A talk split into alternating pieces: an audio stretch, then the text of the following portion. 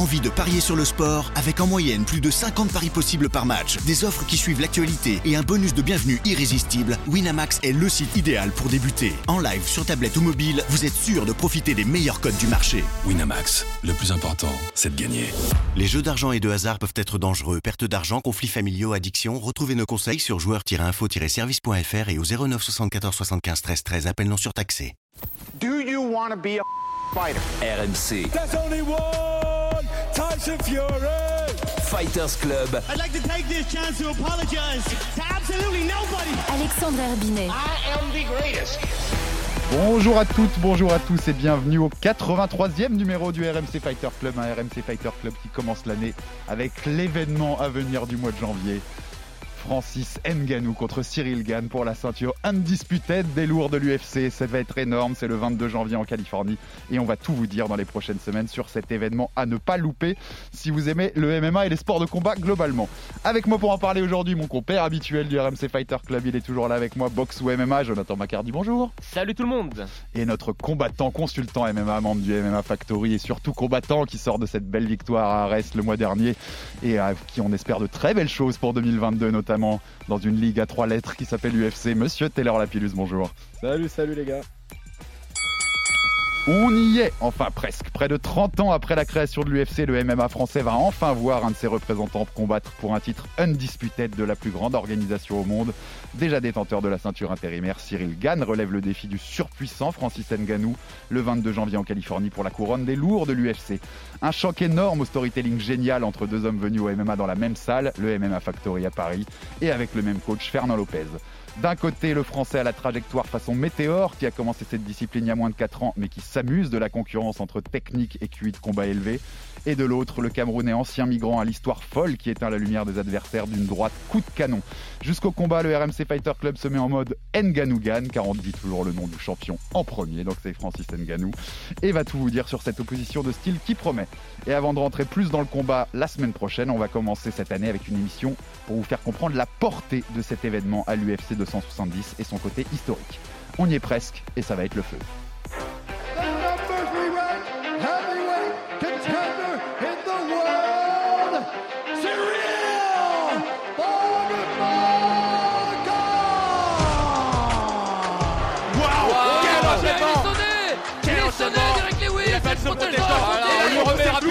Ça va repartir, allez A lot of eyes have been hurt tonight. Jumping switch in. Oh, that's gonna be it. goes down. Hammer fist from Cyril Gann. Tu peux gagner la Il est champion Oui. Magnifique. Il est champion Champion Champion du monde par intérim. Cyril Gann est champion Gann est champion. Par Cyril Gann qui vient de faire Derek Lewis à domicile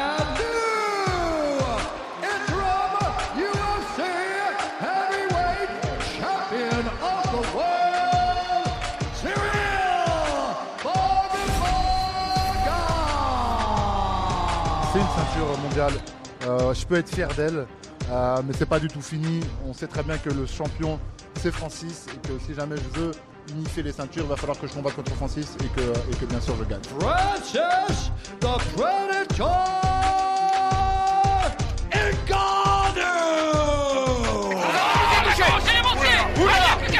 C'est maintenant Francis maintenant maintenant jamais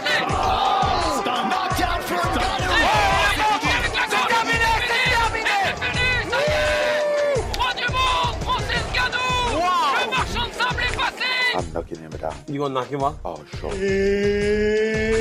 It's time. Oh, que ça donne envie d'entendre ça. Francis Ngannou contre Cyril Gann le 22 janvier à Anaheim. Bon les gars, on commence par une question. Sur l'échelle de l'excitation, on est comment là, Taylor?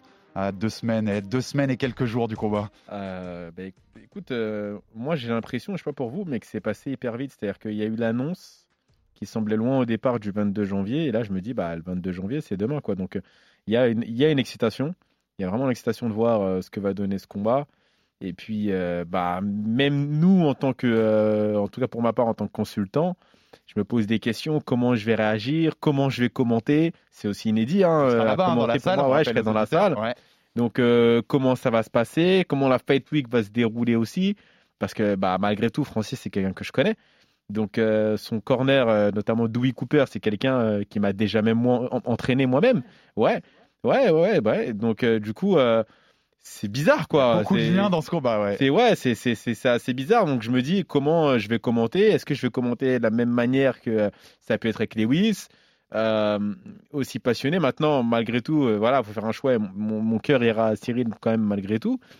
Mais euh, ça fait bizarre quand même. Il y a de la tâche, il y a de la tâche des Ouais. deux côtés, on va dire pour toi. Et c'est, tu seras, tu seras quand même en bord de ring, même en bord suis en bord de ring, exactement, en bord de, de l'octogone, ouais. C'est, c'est pour un tel combat avec un pote qui, est- qui, qui joue une ceinture comme ça, c'est quand même top d'être au bord du, au bord Bah, de c'est l'octogone. euh, hein. c'est incroyable et c'est une émotion différente. hein. Alors pour le coup, euh, sur les autres événements, notamment euh, Connor, ou alors quand, combat, quand Connor combat, tout est tout compliqué. Mais euh, on, on- on commentait en, en cabine et euh, malgré tout, tu as quand même l'ambiance de la salle, tu as quand même tout ça, tu as quand même l'excitation. Mais ça n'a absolument euh, rien à voir. C'est encore un degré différent avec le fait d'être au bord de l'octogone. Et euh, quand Cyril s'impose contre Derek Lewis et qu'on est au bord de l'octogone et qu'on voit ça, c'est une, une- sensation et une émotion différente. Là, encore une fois, on sera encore au bord de l'octogone pour cet événement-là, donc ça risque d'être la même chose. Et on, et on peut voir, je me souviens, mais euh, sur nos réseaux sociaux d'RMC Sport, on peut voir euh, la réaction quand, euh, quand Cyril avait gagné contre Derek. Et on sent bien qu'il y avait de l'émotion Ouais, chez, toi, chez toi comme chez les autres. hein. Il y avait de l'émotion. Euh, Joe, sur l'échelle de l'excitation, je repose la même question, mais quand même, on est fan de ce sport depuis des années et des années, et euh, on va voir un Français disputer la, la ceinture des lourds de l'UFC dans, dans deux semaines, quoi. C'est ouf. hein. Et qu'on aime tous Cyril, hein, parce que Cyril, voilà, c'est quelqu'un d'adorable, etc. Mais c'est surtout que déjà, premièrement, la carte, elle est quand même cool. Il y a Yes. la trilogie entre Davison Figueiredo et Brandon Moreno. Ça, je pense qu'on a tous envie de le voir dans la liste des combats qu'on a fait là. Tu sais, euh, en 2022, quel combat on voulait voir? Ben, on on a mis ce combat-là parce que c'est un combat popcorn. Ça va être, euh, voilà, chez les mouches, ça va être extraordinaire. Mais il y a aussi le fait que, voilà, on sait de quoi Cyril est capable. Et surtout, euh, le Francis qu'on a vu euh, face à Miocic quand il prend la ceinture, c'est quand même un combattant qui a l'air d'avoir fait d'immenses progrès Mhm. et qu'on a tous très hâte de revoir. Moi, on- on- on- avant l'émission, on, re- on re-regardait le, le combat euh, contre Stipe Miocic quand il prend la ceinture. Je pense qu'on a tous un petit peu oublié les progrès énormes que Francis a fait, qu'il a affiché sur ce combat. On se rappelle sur le premier round, sur la tentative de, single leg de, de Miocic, la manière dont il se prôle et il lui prend le dos. Tu te dis, ouais, là c'est un combattant qui a bossé, qui est charbonné. Donc ça va être un, combat entre deux combattants d'élite. Euh, Cyril, on connaît, hein, euh, léger sur ses appuis, bouge comme un point moyen.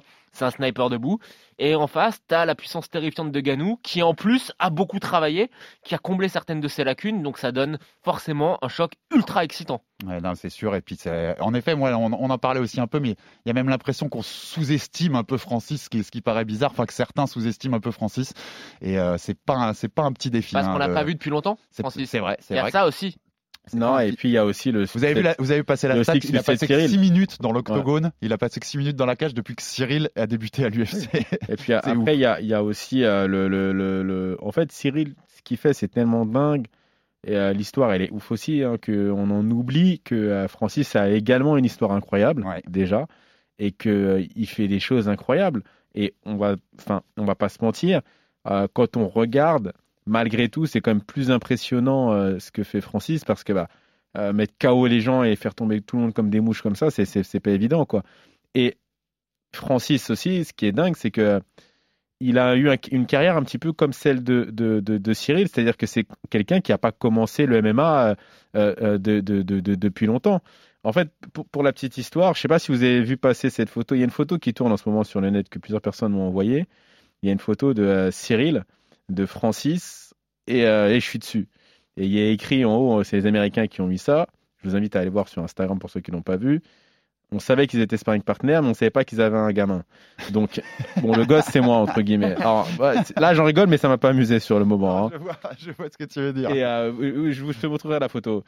Et j'ai un pote qui me l'envoie en disant c'est ouf parce que finalement euh, c'est un petit peu un manque de respect quand même. Alors que tu as commencé le MMA avant les deux. Oui, et que c'est même vrai. à l'UFC avant les deux. Et j'ai commencé le MMA avant les deux et été à l'UFC avant les deux. Et c'est ce qui m'a fait me souvenir que Francis n'a pas commencé le MMA depuis si longtemps que ça non, plus. Non, non. C'est-à-dire que C'est aussi commence- une trajectoire météorite. c'est hein. aussi une trajectoire météorite. Il commence le MMA au moment où il arrive euh, euh, sur Paris euh, et il est en pleine immigration, quoi. Donc, euh, ce que je veux dire, c'est que on est sur quand même deux combattants assez finalement assez similaires qui découvrent les, les, les- Alors, lui Francis c'est carrément les arts martiaux qu'il découvre parce que euh, Cyril avait déjà un, passif de Muay Thai lui Francis pour le coup ne, ne, ne- il savait pas mettre un coup de poing presque. Donc euh, il, découvre euh, les, arts martiaux et c'est deux trajectoires qui sont complètement folles et euh, qui font euh, tout de suite tout droit et on a un champion intérimaire un champion euh, et un champion. Mais ce que je rebondis sur ce que tu viens de dire, mais c'est presque plus impressionnant, Francis, quand tu sais qu'il il avait pas de base du tout de sport de combat. Cyril avait quand même une super Bah, base de, de Muay Thai. C'est fait- hyper impressionnant de voir ce qu'il a fait en si peu de temps. Ce qui est impressionnant, c'est l'évolution de Cyril et euh, c'est sa manière de rendre les choses faciles. C'est-à-dire que quand il combat les gars, effectivement, on a l'impression que c'est pas si compliqué que ça. De l'autre côté, ce qui rend extraordinaire Francis, c'est bah, sa puissance. C'est-à-dire que euh, on se souvient du petit truc, alors c'était fait à l'américaine, mais du petit truc où il frappait euh, euh, dans, dans, dans, dans, dans- dans le sac qui mesurait la puissance. La On puissance. disait c'est comme une Ford Escort, etc. Enfin, néanmoins, on se rend compte que sur ces derniers KO, pareil, j'invite euh, nos auditeurs à aller voir, il n'y a pas un KO qui met où il connecte correctement un de ses, ad- ses- un de ses Non. adversaires. La plupart des KO qu'il a mis dernièrement, il frôle les gars. Mm, Il les touche même pas très bien, il, il frôle et malgré tout, il les met KO. Donc, c'est vous dire la puissance de, de- de frappe qu'il peut développer. Et quand on voit, alors il avait déjà, il a, il a une foudre hein, dans la main, hein, euh, euh, Francis. Et quand on voit le combat contre Stipe Miocic, où il est vraiment euh, ce que j'appelle la patience du pêcheur et l'instinct du chasseur, euh, et- et ça l'incarne complètement. C'est-à-dire que là, il prend son temps, il prend le temps de piquer, il prend le temps de, de vraiment euh, euh, de, de- de- faire le boulot, et puis ensuite il finit Miocic. Donc euh, c'est vraiment un combat, euh, c'est incertain. Et en Et parlant de- euh, du, du côté dingue de ce que fait Cyril, pour revenir sur Cyril, euh, est-ce que vous savez quels ils sont que deux Il y a Cyril qui va combattre pour la ceinture des lourds en étant invaincu. Il y en a juste un autre. Qui avait fait ça avant? Ouais. Velasquez? Non, il avait déjà perdu. ok. Ouais. Chris Weidman, non? Non, en, en lourd, en lourd, en lourd. Ah, en lourd En lourd, parce qu'en lourd c'est quand même plus spectaculaire dans le sens où tu sais, à un coup ça peut te déconnecter quoi. À part Shane Carwin, c'est le seul C'est poids Carwin lourd, ouais, euh, invaincu à combattre pour, une, pour la ceinture. Non, mais ce, ce côté météorite, on l'a, on l'a clairement, on en a assez parlé avec lui comme, comme sans lui, et c'est, c'est évident. Et ça, ça donne aussi de l'attrait à cette histoire, et ça, ça la rend encore plus folle et plus, je vais dire, plus passionnante pour le public et pour le grand public, même qui connaît pas le, le MMA ou Bah, l'UFC. Ah oui, surtout et Cain tu- Velasquez aussi. C'est Velasquez, Ah, que- Carwin et. Merci, et- je- et- Velasquez, ouais, ça me disait bien quand ouais. même. Surtout, ce que tu te dis qui est ouf, et c'est que tu as l'impression que personne peut les battre, mais là, tu te dis il y aura forcément un perdant. Et, ouais. Et c'est ça qui est. euh, et qui aucun, est- aucun des deux n'a jamais été mis KO. hein. ça, Si on a un je dis, il y a- KO, euh, il y a jamais- aucun des deux n'a jamais été mis KO. Tu as l'impression que les deux sont quand même plus ou moins intouchables. Et tu te dis, mais là, c'est sûr. Il va, tu sais quoi, il y, a, il y a cinq minutes avant qu'on démarre, je me disais, mais qui va, qui va gagner, mais qui va perdre ce Mais- combat, tu vois? Ouais, ouais. On dans ton sens. Et alors, ce qui est encore, ce qui est encore, encore plus excitant, c'est que quand tu regardes le panorama de la division, tu te dis quelle est la seule personne à pouvoir battre Francis?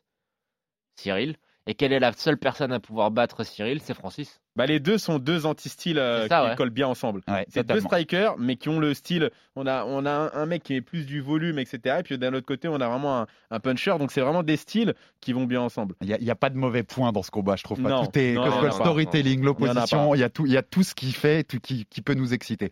Bon, et si on est, on est toujours un peu dans la culture de l'instant, dans, dans- dans les médias modernes, mais j'avais une question quand même à vous poser. Est-ce que c'est le plus grand événement de l'histoire des sports de combat pour un Français pour un combattant français? Et là, je prends tous les sports de combat réunis. Alors, je vous ai cité quelques exemples dans d'autres sports pour contextualiser quand même. En boxe, hein, on a quand même Georges Carpentier contre Jack Dempsey, championnat du monde des lourds dans le New Jersey en juillet 1921. Fight of the Century, le combat du siècle comme il l'avait surnommé. Euh, Carpentier qui était alors champion du monde des mi-lourds, donc c'était le champion du monde des lourds. Dempsey contre le champion du monde des mi-lourds. Euh, Carpentier avait été le premier champion du monde français en boxe. On a Marcel Cerdan contre Jack LaMotta en juin 49. Super combat aussi euh, où le, Français, euh, perd son titre, mais la revanche n'aura pas lieu euh, plus tard dans l'année puisqu'il meurt dans un accident d'a- dans un accident d'avion ensuite Marcel Cerdan. On peut citer Jean-Claude Boutier contre Carlos Monzon hein, en 72 et en 73, championnat du monde des, poids moyens qui avait été fait à Colombes puis à Roland Garros. À ce moment-là, faut se souvenir Jean-Claude Boutier, c'est une superstar. hein. Il y a même Alain Delon qui est derrière pour financer une partie du, du combat et tout. Superstar. En boxe, à un peu moins de niveau quand même, mais je, un petit clin d'œil aussi à Jean-Marc Mormec quand même contre Neil Bell au, Madison Square Garden en 2006. Titre WBC, WBA et IBF des lourds légers. Il avait aussi affronté David Haye à Levallois un an plus tard, titre WBC, WBA des lourds légers. Et il a aussi affronté euh, Jean-Marc Mormec, Vladimir Klitschko quand même pour les titres euh, WBA, IBF, WBO des lourds. Bon, il a perdu les trois fois, hein, mais c'était quand même des, gros combats euh, en kickboxing. J'avais aussi noté, petit clin d'œil, parce que c'est quand même un personnage très important des sports de combat en France. Jérôme Le Banner, finale du K1 Grand Prix euh, en 2002 contre Ernesto Houst, la légende euh, néerlandaise du kickboxing, Ah oui, qui en plus a entraîné un peu euh, Francis Combat, pour ce combat-là. Ça, c'est un combat légendaire. Combat légendaire, il va perdre en finale, il se fait une fracture de l'avant-bras Ouais, pendant le combat, le. Jérôme, donc c'est un truc de dingue. En judo, j'aurais pu citer la finale de 2000 des, des JO de Sydney de David Douillet contre le double champion du monde en titre, Shinichi Shinohara, euh, qui permettait à David en plus de devenir le plus grand judoka de l'histoire en termes de palmarès dans les grands championnats internationaux. Alors comme c'est les JO, c'est quand même pas un seul combat dans la journée, donc c'est pas le même équivalent. Ouais. C'est les petits exemples que j'ai pu vous citer. Mais Yeah. messieurs, à ma réponse, vous répo- à ma question, vous répondez quoi? Plus gros événement avec un Français de l'histoire des sports de combat? Il n'y a, pas de doute possible euh, là-dessus. Dans la mesure où, en fait, tout ce que tu nous cites, on aurait pu aussi parler de certains combats des frères Tiozo. On aurait Mm, pu parler de- du moment où Brahim prend son Oui. titre. Voilà, je voulais a- pas, je voulais pas vous faire choses. 25 minutes de. Mais au final, euh, c'était des combats qui étaient euh, hyper importants en France. Mais à l'échelle mondiale, ça restait important, mais sans plus. Mm. Là, on parle d'un mec À part qui va- Carpentier d'Amsec, Oui. pour- mais pour l'époque, c'est il y a 100 C'est des- ans, donc ouais, c'est on est, ouais. trop, on est trop jeune. Mais là, ce que je veux dire, c'est que c'est un Français qui va combattre euh, sur- pour la, la ceinture de la plus prestigieuse des organisations en pay-per-view. Le monde va avoir les yeux, enfin, c'est pas exagéré quand on dit ça, le monde va avoir les yeux rivés sur euh, cet affrontement-là. Totalement. Il n'y a, rien qui est plus important que ça, en fait, pour l'instant. Pour moi, ouais, je suis d'accord. C'est-à-dire que euh, très concrètement, je pense que dans les, les, les, les sports de combat, ouais, non, il y a pas de, y a- on n'a pas une telle équivalence. C'est-à-dire que euh, je, je re- je rejoins complètement John là-dessus. C'est-à-dire que il y a, y a, il faut vraiment faire la différence entre euh, l'aura nationale, qui est déjà bien, hein, attention, hein, et l'aura internationale. Euh, malgré tout, la plupart des, athlètes qu'on vient de, euh, citer, on les connaît en France. Et pour le coup, moi, il y a peut-être même un- il y a, a- peut-être des athlètes que tu as cités où j'avais complètement oublié. Je connais parce que je connais les arts martiaux, mais que même j'avais oublié. Cyril, là, il sera connu dans le monde de Mm. tous les par tous les les, les, les, les, les, les- les pratiquants d'arts martiaux. Tout le monde Non, sera. L'UFC, c'est maintenant, Ou pas. passe le cadre. Le, des le, arts le- martiaux. le- oui, et Pas puis ça plus. Et puis voilà, quand on voit les spectateurs, quand on voit les gens qui, qui regardent l'UFC, quand on sait que l'UFC est tellement fort comme organisation qu'ils arrivent même à ce qu'on confonde le MMA et l'UFC. C'est-à-dire qu'il y a des gens qui ne connaissent pas, qui te disent est-ce que tu fais de l'UFC Donc c'est vous faut se dire. rendre compte ce que c'est dans certains pays, hein, au Brésil, en Russie, C'est presque dans certains pays, c'est une religion le truc. Donc Mhm. ce que je veux dire, c'est que aujourd'hui ils sont tellement forts, ils ont tellement de, de, de, de, de hype, et en même temps être champion de cette organisation-là, non, il y a pas. Pour moi, on n'a pas eu d'équivalence en France. C'est The Baddest Man on the Planet. Exactement. Et. Ah. et- et ça permet d'enchaîner sur, sur le, le prochain thème que j'avais avec vous, mais en cas de victoire, parce que moi c'est ce que je disais. Victoire de Cyril, on va en faire un peu de fiction là, 22 janvier, Oui, il, oui. il soulève la ceinture, il est champion C'est des lourds de fait, l'UFC. Est-ce qu'il ne devient pas, actuellement, le sportif français le plus connu dans le monde entier Hors football, bien sûr, hein, on ne parle pas de Mbappé, euh, je, je sors du cadre du football parce que c'est, il n'y a pas d'équivalent au C'est qui football. Mbappé? Il n'y a pas d'équivalent au football. Mais vous voyez ce que je veux dire? Pas forcément en France d'ailleurs, où il serait pas forcément le pays où il serait le plus connu avec cette victoire-là, euh, Cyril. Mais il devient, moi je vois pas d'équivalent, il devient le, le français le plus connu. euh, Moi, je pense qu'il sera. Moi je, moi, je pense que s'il pourrait être même en France, parce qu'en fait, ce qu'il y a, c'est que le, ça va avec l'évolution du, sport. Le MMA évolue constamment et en France, on a vu qu'il y avait une progression qui était juste hallucinante également. Il y a ça. Et puis la deuxième chose, c'est que bah, les choses évoluent aussi plus vite quand on a un champion. Aujourd'hui, si Cyril devient le champion, et bah euh, Francis, qui est, qui est juste vu comme une espèce de terreur, clairement, son engouement, même en France, il va décupler et, je pense que ça, ça va devenir même plus, plus, plus important. Donc, euh, il sera connu effectivement. Euh, en fait, oui, je suis d'accord. Aujourd'hui, on n'a pas d'athlète euh, français, en tout cas combattant, qui vraiment, on peut dire, va dans n'importe quel pays et il croise un, un- un athlète ou pas et, et on arrive à savoir qui il est. Mmh, Il- c'est faire Attends, et, euh, juste avant que tu reprennes, on va écouter justement, puisque Cyril euh, Ouais. nous a accordé à RMC Sport une longue interview euh, en prévision de ce combat, ainsi que Fernand Lopez, et des interviews que vous retrouverez pendant les, les trois prochaines émissions qu'on va vous jouer un peu petit bout par petit bout. Et il nous explique un peu sa popularité, comment elle est grandissante, Cyril, et comment elle va sans doute encore grandir après ce combat-là. Oui, beaucoup plus. Beaucoup plus. Aujourd'hui, euh, ben, moi, on ne connaît pas qu'en France. Regarde, la dernière fois, j'étais à New York pour accompagner la sourdine. Et je me baladais dans les rues en civil hein, et tout. Et les gens me reconnaissaient et tout. Donc ça, c'était ouf, ça. Voilà, donc il est reconnu jusque dans les rues de New York et ça a continué. Et on écoute aussi Fernand Lopez qui explique ce que peut représenter Cyril dans le monde avec une victoire comme même dès maintenant.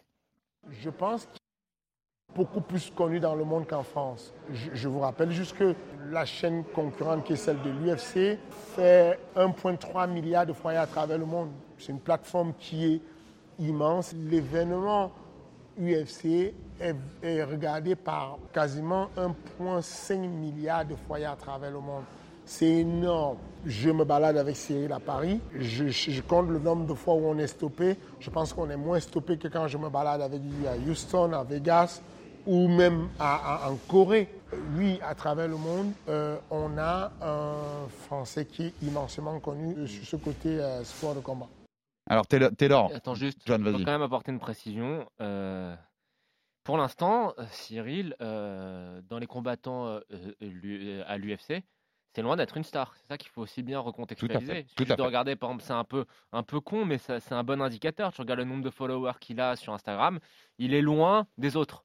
C'est pas la, il est même pas dans le top 15 des mecs que tu cites en étant les plus connus à l'UFC pour l'instant. Mais là, il a l'opportunité Ça fait un boom de s'il bat franchir un très très Ouais, gros cap. Exactement, ça fait un énorme boom s'il Après, bat, c'est s'il bat son, Francis. c'est son style aussi. euh, le- le- Exactement. C'est-à-dire que malgré tout, il a quand même un style assez lisse finalement, euh, euh, Mhm. Francis. Euh, Cyril, Cyril. pardon.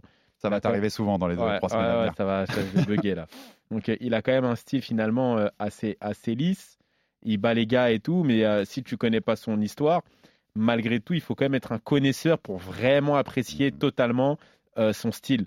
C'est-à-dire que sinon, tu Le- peux te le dire, côté ouais, il bon fait gars- une décision et tout, il gagne. Et tu peux te dire, ouais, c'est pas trop euh, euh, int- intéressant. Tu vois ce que je veux dire? En plus, il n'y a, pas le trash talking, le côté concertin. Il y a pas fait de aussi trash talking, il y a pas ça. Par exemple, tu vois, Donc, Ce côté bon gamin, il a des, des avantages. Des avantages Ouais. et des, Regarde, et- regarde mais Chimaev, des inconvénients. En, en quelques mois, il a 3 millions de followers. Mais attends, il moi je vais te dire, regarde qui? Le dernier en date, regarde Paddy Pimblett. Ouais. Ouais. En un week-end, il fait 600 000 followers, Ouais, ouais. le mec. Et alors, il faut même ajouter un truc, c'est que Pim- Pimlet, en plus, son compte UFC était désactivé, son compte Instagram avait été désactivé auparavant. Et il a avait dû le- recréer il avait dû le la recréer. Et la, la- la question qui va avec ce, que je vous, ce, que, ce dont on parle là, là, les gars. Est-ce que, alors ici en France, ça va être un événement, le combat sera bien sûr à suivre sur RMC Sport avec, avec Monsieur Taylor Lapillus notamment aux commentaires. Est-ce que c'est un événement, l'UFC 270, avec ce combat-là en main event, qui vend beaucoup de pay-per-view aux États-Unis, selon vous J'ai du mal à me projeter. Je me dis que si on est à 400, 500 000, ce qui est quand même loin des, des, des- des scores de Connor par exemple, je me dis que c'est déjà bien. Mais alors, Mais je faut sais dire- pas, si- je sais pas si je suis. Bah, je te réponds simplement. Euh, Francis, on a vu qu'il vendait pas non plus énormément. Regarde euh, le- les scores qu'il fait, notamment contre Stipe, le numéro 2, alors qu'en plus c'était contre un Américain. Mhm. Bah, c'est, c'est- on est loin des Masvidal, des Diaz, des McGregor, etc. Mais je pense qu'ils ont un truc pour eux, c'est qu'ils ont euh, Moreno sur la carte Ouais. et Figueiredo, donc Mexique, Brésil, et que ça peut représenter un marché énorme. Alors je sais pas. euh, Ils ont quand même Brésil. essayé, vous avez, ils ont essayé de mettre Diaz. Hein. Oui, oui, oui. Il y a- il y a- Et- et Diaz je pense que ouais. ça faisait partie de ça aussi pour parce qu'ils- mieux vendre la carte. Alors, je sais, je sais, je sais pas comment ça se passe au Brésil et au Mexique sur euh, les pay-per-view, si tu dois acheter un pay-per-view ou si c'est comme en France, si tu es abonné au Mm. diffuseur, tu as accès à la carte, etc.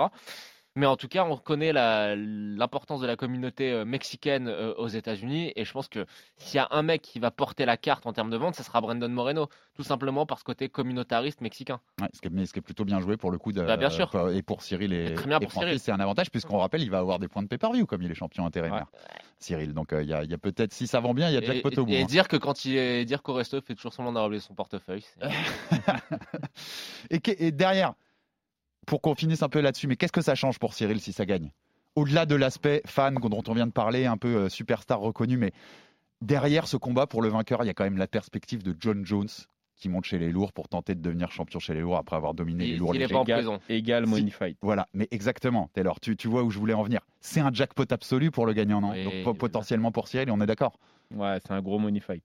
derrière euh, contre John Jones. C'est magnifique.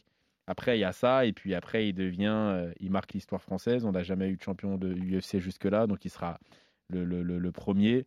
Donc euh, voilà, à jamais le premier, hein, pour reprendre euh, cette- phrase. Eh oui. Expression chère Eh au cœur oui. d'un club, euh, cher au cœur de, Voilà. de Monsieur Eh McCarthy oui. Le petit ici. clin d'œil fait à John. hein, mais, euh, Eh oui. donc euh, non, ce que je veux dire, c'est que euh, oui, voilà, il marque l'histoire, il met sa pierre un petit peu à l'édifice, et euh, je trouve ça marrant pour un gars qui finalement ne connaissait même pas ce sport il y a quelques années. C'est, c'est- Donc, ça, euh, c'est dingue aussi, parce que le fait. Voilà. Et, même lui, là, dans l'interview, on, on- on passera ses extraits dans, dans les- dans- dans le- la semaine prochaine ou celle d'après. Mais même euh, Fernand, il dit. il- il combat, en fait, il combat pour nous faire plaisir. Il combat pour euh, nous faire plaisir à nous, à sa famille, pour se mettre aussi à l'abri. Mais c'est même pas l'objectif ceinture ou l'objectif d'être le meilleur combattant du monde qui le transcende plus que ça, parce que comme tu dis, il connaissait pas tant que ça et c'est pas Non, un suiveur pas. à fond du Et je MMA. pense que c'est aussi ce qui a participé à pas trop lui mettre de pression. Et c'est le décalage qui te permet ça. de monter aussi haut. Bah que, oui. euh, il, il captait même pas le truc en fait, vraiment, tu vois. C'est-à-dire qu'il arrive dans le sport, il dit ok, je fais ça, j'aime bien, bon, je gagne un peu de sous, c'est cool. Et puis, euh, et puis voilà, tu sais, le, quand il combat contre euh, euh, Derek Lewis, il oublie qu'il y a une ceinture. Mhm. Oui, bah on s'en souvient. Quand, quand il lui met la ceinture, il, il est presque étonné. Et Enfin, il zappe qu'il y a, Ouais. que le combat était pour une ceinture. Enfin, c'est le mec, il est sur une autre planète. Donc, Ouais. ce que je veux dire, c'est voilà, il y a c'est tout ça, c'est cette in- insouciance là où tu te dis bon, peut-être que c'est ce qui l'aide aussi euh, à voir les choses comme ça et à performer aussi euh, de cette manière. Bon, tu parlais du, donc de premier français possiblement champion undisputed à l'UFC, donc je vous ai préparé messieurs pour fêter un peu ça, célébrer ça, même si on- on- il n'a pas encore gagné, loin de là, mais pour fêter ça, un petit quiz sur les combattants français à l'UFC. Il y a eu déjà, pour que vous sachiez, il y a eu 2266 combattants en tout pour l'instant dans l'histoire de l'UFC. 2266 personnes sont montées dans l'octogone pour combattre, ce qui est énorme hein, quand, Ah euh, oui. quand il pense. Combien de Français, messieurs 15. Taylor Taylor qui t'en fait partie en plus. Ouais, je sais. ouais. Bah, moi, je dirais un peu plus. Je dirais une vingtaine. 23. Ah ouais? 23 combattants et combattantes, bien entendu, hein, on n'oublie pas, on n'oublie pas ces dames. 23 combattants et combattantes dans l'histoire, donc sur les 2266. Le premier, premier combattant français à l'UFC. Qui et quand? Euh, Moi, je dis. Alors, il y a un débat sur un gars là, j'ai oublié son nom.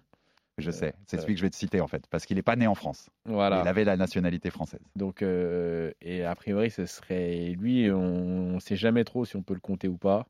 Je le- je l'ai compté dans ma liste, moi, a- il avait, il avait la Allez, nationalité française. ouais. Orlando Viet. Orlando Viet, voilà. c'est- Exactement, et c'était à l'UFC 2, donc le deuxième événement, mars 1994. Ces deux, com- il fait deux combats, il perd en quart de finale. Euh, il gagne son premier tour, il perd en quart de finale. Les combats sont dispo sur YouTube si vous voulez les voir. Alors c'est pas du tout l'UFC de maintenant. hein. On Ouais, en a déjà assez parlé des débuts, mais il y a rien à voir. Il n'y a pas de catégorie. Euh, les coups c'est d'une violence absolue. Euh, tu- L'arbitre Ouais. sait jamais quand vraiment quand arrêter.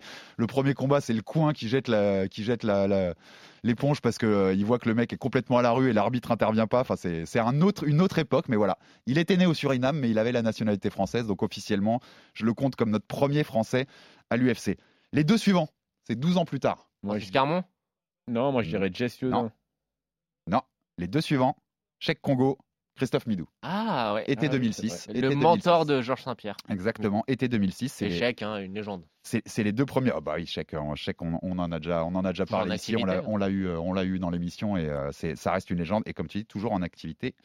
Euh, plus belle série de victoires pour un Français à l'UFC derrière les 7 de Cyril Gann, parce que sinon c'est trop Je facile. Le numéro, le- Ah non. non, Le Ah non, numéro bah, un- t'as une de Chèque. Chèque, chèque, je dirais chèque. Chèque. le ouais. numéro 1, c'est Cyril Gann, donc Ouais. avec 7 de suite. Moi, le numéro dirais- 2. Moi, je Chèque. dirais chèque. Manon Furo Manon Fi- Non, non. elle en, était à- elle en est à 3, mais moi, non. Je dis, moi, je dis euh, chèque. Chèque, ouais. Chèque Ouais. pour vous deux Ouais. Eh ben non. Francis Carmon. Ah oui, Francis. 6 de euh, suite. 6 de suite entre octobre 2011 et septembre Il était, 2013. il était sur le point d'être euh, dans les aspirants au titre. hein. Il, en- il en- il en- il en enchaîne 6 de suite à ce moment-là. euh, il était. Alors, est-ce que c'est un vrai. Il, il faisait son camp. Il était à Tristar, non Avec GSP Ouais, Tristar. ouais. Petit clin d'œil, c'est quoi le prénom le plus représenté pour des Français à l'UFC Celui qu'on a eu le plus Francis? Non, Il y a Cyril. Carmon et Gann. Cyril. Ah oui, il y a Cyril Cyril Asker. Asker. Cyril Exactement. Gann. Cyril Gann.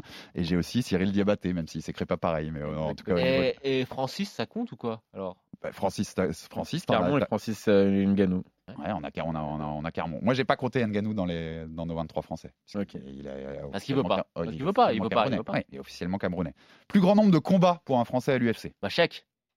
Là, on est chèque, on est D'accord. Chèque Congo 18, deuxième Nordin Taleb Ouais, avec dans le 12. club, ouais. Troisième, Francis Carmon avec 9. Quatrième, Cyril Diabaté avec 8. Et cinquième, déjà, Cyril Gann avec Il, il va finir pendant les premiers. top 5 du nombre de victoires pour les Français à l'UFC. Alors, chèque, Chèque numéro 1 avec 11. Cyril, Cyril est égalité en numéro 2. Qui est Francis égalité? Carmon. Non. Francis Carmon en a que les 6. Il a que les 6 de sa série. Ah, il Il est que ça? Il est numéro 3. Le numéro 2 avec Cyril. 7. Donc c'est 7 victoires pour le numéro 2. Norzine Taleb. Nordin Nordin Taleb. Taleb, ouais. Nordin Taleb, tu l'as. Francis Carmon, donc numéro 3. Numéro 4, on a Cyril Diabaté. Et numéro 5 Manon Fiorot. Non, je rigole. Et si. C'est Manon, Manon Fiorot? Bah, Taylor, il en Manon Fiorot et Non. Taylor Lapillus. Eh Manon non, moi Fiorot. j'en ai combien? T'en as trois Ah ouais, ouais, ouais. Manon Fiorot, Taylor Lapillus et Nassourdi Imavov. Bah, ouais, déjà, déjà puisqu'il en a, il en, il en a trois aussi. Et donc voilà, c'était un peu mes mes petites questions pour vous remémorer toute l'histoire de, de nos Français euh, du côté de l'UFC. Un big up, on l'a pas cité, il est pas dans, dans les noms, mais un big up à Bertrand Amoussou dans les pionniers parce que lui, il a une victoire au Pride. C'est le seul combattant français qui a une victoire dans le, dans le légendaire et mythique Pride. Donc euh, ça compte aussi. Je vous le fais rapidos quand même la liste puisque euh, ça nous permet Allez, de faire un big up à tous. Alan Bodo, c'est par ordre alphabétique du prénom, hein, je vous préviens. Alan Bodo, Benoît Saint-Denis, Tchèque Congo, Cyril Gann, Cyril Asker, Cyril Diabaté, David Baron, Fares Ziam, Francis Carmon, Jess Liodin, Christophe Midou, Manon Fiorot, Mehdi Bagdad, Michael Lebou, Nassourdine Numavov, Nordin Taleb, Orlando Witt, Sami Chiavo, Taylor Lapillus, Thibaut Gouti, Tom Duquesnoy, Xavier Foupapokam et Zara Faern, qui était la première femme à faire Ouais. un combat à l'UFC. Et dans toute cette liste, petit clin d'œil aussi à Xavier Foupapokam, qui est à 54 combats pro, ce qui est le plus gros total de l'histoire pour un combattant de MMA français, Énorme, dont ouais. 32 victoires. Tchèque, il en est qu'à 42 par exemple, Ouais, ouais. Congo, alors que 54 donc pour Xavier. Rapidement sur ce thème-là, les, les gars, mais si vous avez un souvenir d'un Français à l'UFC, hormis Cyril, hein, puisque euh, Cyril, on en parle en long et en large et en travers pendant tout ce mois de janvier, un, un souvenir marquant pour vous d'un combattant français à l'UFC ou d'un combat? Chèque Congo. Ken Velasquez. Je pense que c'était une guerre Raconte absolue. rapidos pour nos auditeurs. Bah, c'est une guerre absolue. Je pense que Chèque a été des, ça l'a un peu, ça c'est c'est un mauvais souvenir pour lui. Mais euh, franchement, quand on voit ce combat, on se rend compte à quel point euh, Chèque est un guerrier, à quel point Ve- Velasquez est un grand combattant. Ouais, moi, j'ai j'ai pas, c'est, j'en garde pas un bon souvenir de ce combat. Ouais, j'imagine. T'es Taylor, Et, hors euh, de tes combats, hein, un souvenir hors de tes combats. Et- parce que ouais, quoi, bah, forcément, tes combats, Bah, c'est des bons moi- souvenirs. hein. Bah, moi, je vais te dire. euh, Top 1. Moi, je vais te dire euh, Tchèque Congo et je vais te dire euh, contre euh, Fran- euh, contre ah, j'ai oublié son contre Mirko Krokop. Ah oui, oui, oui. Ouais, c'est bah, pour c'est moi une des plus grosses victoires françaises qu'on a. En fait, c'est pour moi la première grosse victoire française qu'on a à l'UFC. C'est-à-dire que euh, où on se dit ok là il vient d'affronter un nom et il l'a battu. Euh, donc euh, pour moi ouais je dirais ça. Je dirais euh, Mirko Krokop Tchèque Tchèque Congo. Cette époque de chèque, on, on se serait dit que ce serait aussi tard qu'on aurait un Français qui, qui combattrait pour un titre? Je sais pas si vous voyez ce que je veux dire dans ma question, mais à l'époque, j'avais l'impression que t'avais- ça En commençait fait, à monter. en fait, il y, a mecs eu qui deux, il y a montaient. quand même eu deux générations de, de combattants. C'est-à-dire ouais. qu'il y a eu cette première génération-là avec l'échec, Cyril Diabaté, Francis Carmon, etc., où on se disait que l'UFC était euh, inatteignable et que c'était finalement, quand tu avais presque fini ta carrière de combattant, que tu arrivais. Et après, il y a la deuxième génération qui est arrivée, qui a été euh, lancée euh, par euh, l'arrivée de, de Michael Lebou et, et, et- et moi à l'UFC, où finalement on s'est aperçu que non, on peut signer à l'UFC euh, très jeune et que surtout, bah, on, on peut faire, euh, on peut vraiment faire des choses, on peut vraiment y faire carrière. Et jusque là, c'est vrai qu'on voyait un peu ça comme un truc où on se disait non, euh, c'est pas pour nous, on peut pas encore. Moi, etc. j'ai j'ai des regrets pour, pour Michael Lebou. Je pense qu'il a peut-être signé un peu trop tôt. Quand on voit la belle carrière qu'il a fait après, notamment en Russie, on sait que c'est compliqué. hein, ouais, euh, Mhm. en- En Russie, au MA1, c'est quand même. c'est pas, pas marrant. Hein tu te tapes des mecs quand même assez, assez coriaces. Je pense que voilà, je pense pas qu'il aurait pu attraper la ceinture, mais être un mec qui euh, fait le spectacle, moi, je suis un peu déçu pour lui. Et la dernière question, c'est la... quel est l'autre combattant, enfin après Cyril, selon vous, qui a une chance d'aller au plus vite vers un combat pour le titre? Je pense qu'on est à Manon peu près d'accord. C'est Manon. C'est Ouais. Manon euh, tout à l'heure. Ouais. Manon Fiorot, oui. Elle, elle l'aura- elle l'aura vite. Tu le vois l'avoir euh, dans, dans les deux ans à venir là? Non, il a dit moi, cette je le année. vois cette année. Moi, vrai que tu avais dit cette année, ouais, Moi, je le vois cette année. son awards de l'année. Et Nassourdine. Nassourdine, vous lui mettez Ouais, une chance d'aller combattre pour le titre. Non, La pas cette année, sourdine, mais ça vous- peut être plus mais compliqué. vous lui mettez une chance d'aller combattre pour le titre un en, jour en- en fait, il- euh, moi, je, si, moi, je lui mets une Ouais. chance de combattre pour le titre. Maintenant, euh, cette année, euh, ça peut être plus compliqué parce que, euh, en fait, si tu veux, il y a beaucoup de gens qui avaient du mal à voir en Assour un vrai Il a, il a middleweight. quel âge? Euh, Nassour, il est dans 95, il Ouais, a donc il est jeune, il est jeune. 26, 27, quelque chose Ouais, comme ça. il a encore. Ouais, donc Et oui, euh, oui, il y a beaucoup de gens qui avaient du mal à le voir comme un vrai middleweight, sauf qu'il s'est énormément étoffé, il a progressé physiquement, il, a, il, a- il est devenu plus balèze, etc. Donc dorénavant, c'est un, un vrai middleweight. Je pense qu'il peut faire vraiment des choses intéressantes. Ouais. Là, a priori, ça parle de Gastelum pour son prochain combat. Si c'est le cas, il va l'atomiser. C'est, Oui, c'est sûr. et Voilà. Ouais, ouais, on est d'accord. il, rentre de- il va rentrer dans le top 10. C'est pareil, elle est belle la progression, parce avec- que Gastelum assez vite. Quoi. Enfin, ouais. moi, je trouve ça. je trouve- Gastelum, il est rincé. Hein. Oui, je sais, mais bon, c'est pas. Ouais, mais tu- c'est tu bien. progresses vite dans la bien hiérarchie. parce que, Ça reste un nom, ça reste Euh. Shabazian, ensuite tu rentres dans le top 10 avec euh, Gastelum, c'est pas mal. Mais pourquoi t'as... Moi, je te donnerais. En fait, t'as raison, tu m'as fait changer d'avis. Parce qu'au final, il va bénéficier aussi d'une chose c'est qu'Adesanya, il a nettoyé toute la catégorie. Quoi. Et qu'il va bien falloir lui trouver Normalement, il va falloir trouver du 109. Ouais. Ah non, mais ça, Donc, il y aura quoi? Euh, Pereira, là, là, euh, il va, voilà. là, il va attaquer. Ce, ce dont Là- va bénéficier là- Manon aussi. là- parce que Shevchenko a nettoyé Là, la il va, catégorie. il va affronter, il affronte Gastelum, il rentre dixième. Il fait deux combats, on est au pied du titre. hein. Surtout que, Même peut-être mieux que 10. surtout que Whitaker, euh, Adesanya, c'est le mois prochain. Ouais. Après, il y a Brunson contre. vois. euh, c'est, c'est qui? Brunson contre qui?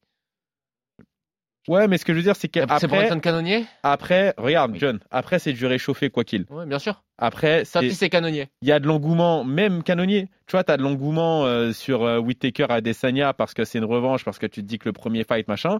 Là, on va voir comment se passe le deuxième, mais c'est un combat qui pourrait avoir une trilogie aussi, ce qui serait finalement pas mal. Parce que si tu mets une trilogie sur un Adesanya Whittaker, ça laisse le temps à un gars comme Nassourdine de, fin- de Ouais. continuer à progresser dans la division pour ensuite se rapprocher d'un title shot. En tout cas, messieurs, avant tout ça, il y aura un énorme combat donc le 22 janvier sur RMC Sport à ne pas louper. Francis Ngannou contre Cyril Gann, titre undisputed des lourds de l'UFC avec Monsieur Taylor Lapillus au, au commentaire. On va s'éclater, ça va être du, du feu, ça va être du feu. Et il y aura, après Yes. ce combat-là, il y aura encore de belles choses à venir à l'UFC, hein, Ah. puisqu'on a eu les annonces ces derniers Ah jours ouais. là. Max Holloway, Alexander Volkanovski récupérer la 3 Ah. l'UFC 272, si je dis pas de bêtises. Mais pourquoi t'es comme Il y a, ça il y a là aussi là. un, il y a aussi un Ramzat Chimaev contre Gilberto Burns qui est, qui est dans les tuyaux, je crois, pour l'UFC 273. Enfin, Ouais. on va avoir une superbe année encore en perspective. Et on va avant tout avoir les yeux rivés sur Anaheim, Californie et sur Cyril Gann, Francis Ngannou le 22 janvier. On va tout vous dire la semaine prochaine sur Francis Ngannou et Cyril. On va tout vous redire encore la Ouais. semaine d'après. On aura encore beaucoup de choses à parler. On va tout vous expliquer sur ce combat. Vous serez au top au moment de le regarder le 22 janvier et ça va être le feu. Merci à tous, bonne semaine et on se retrouve très vite pour un nouveau numéro du RMC. Fighter Club. RMC Fighters Club.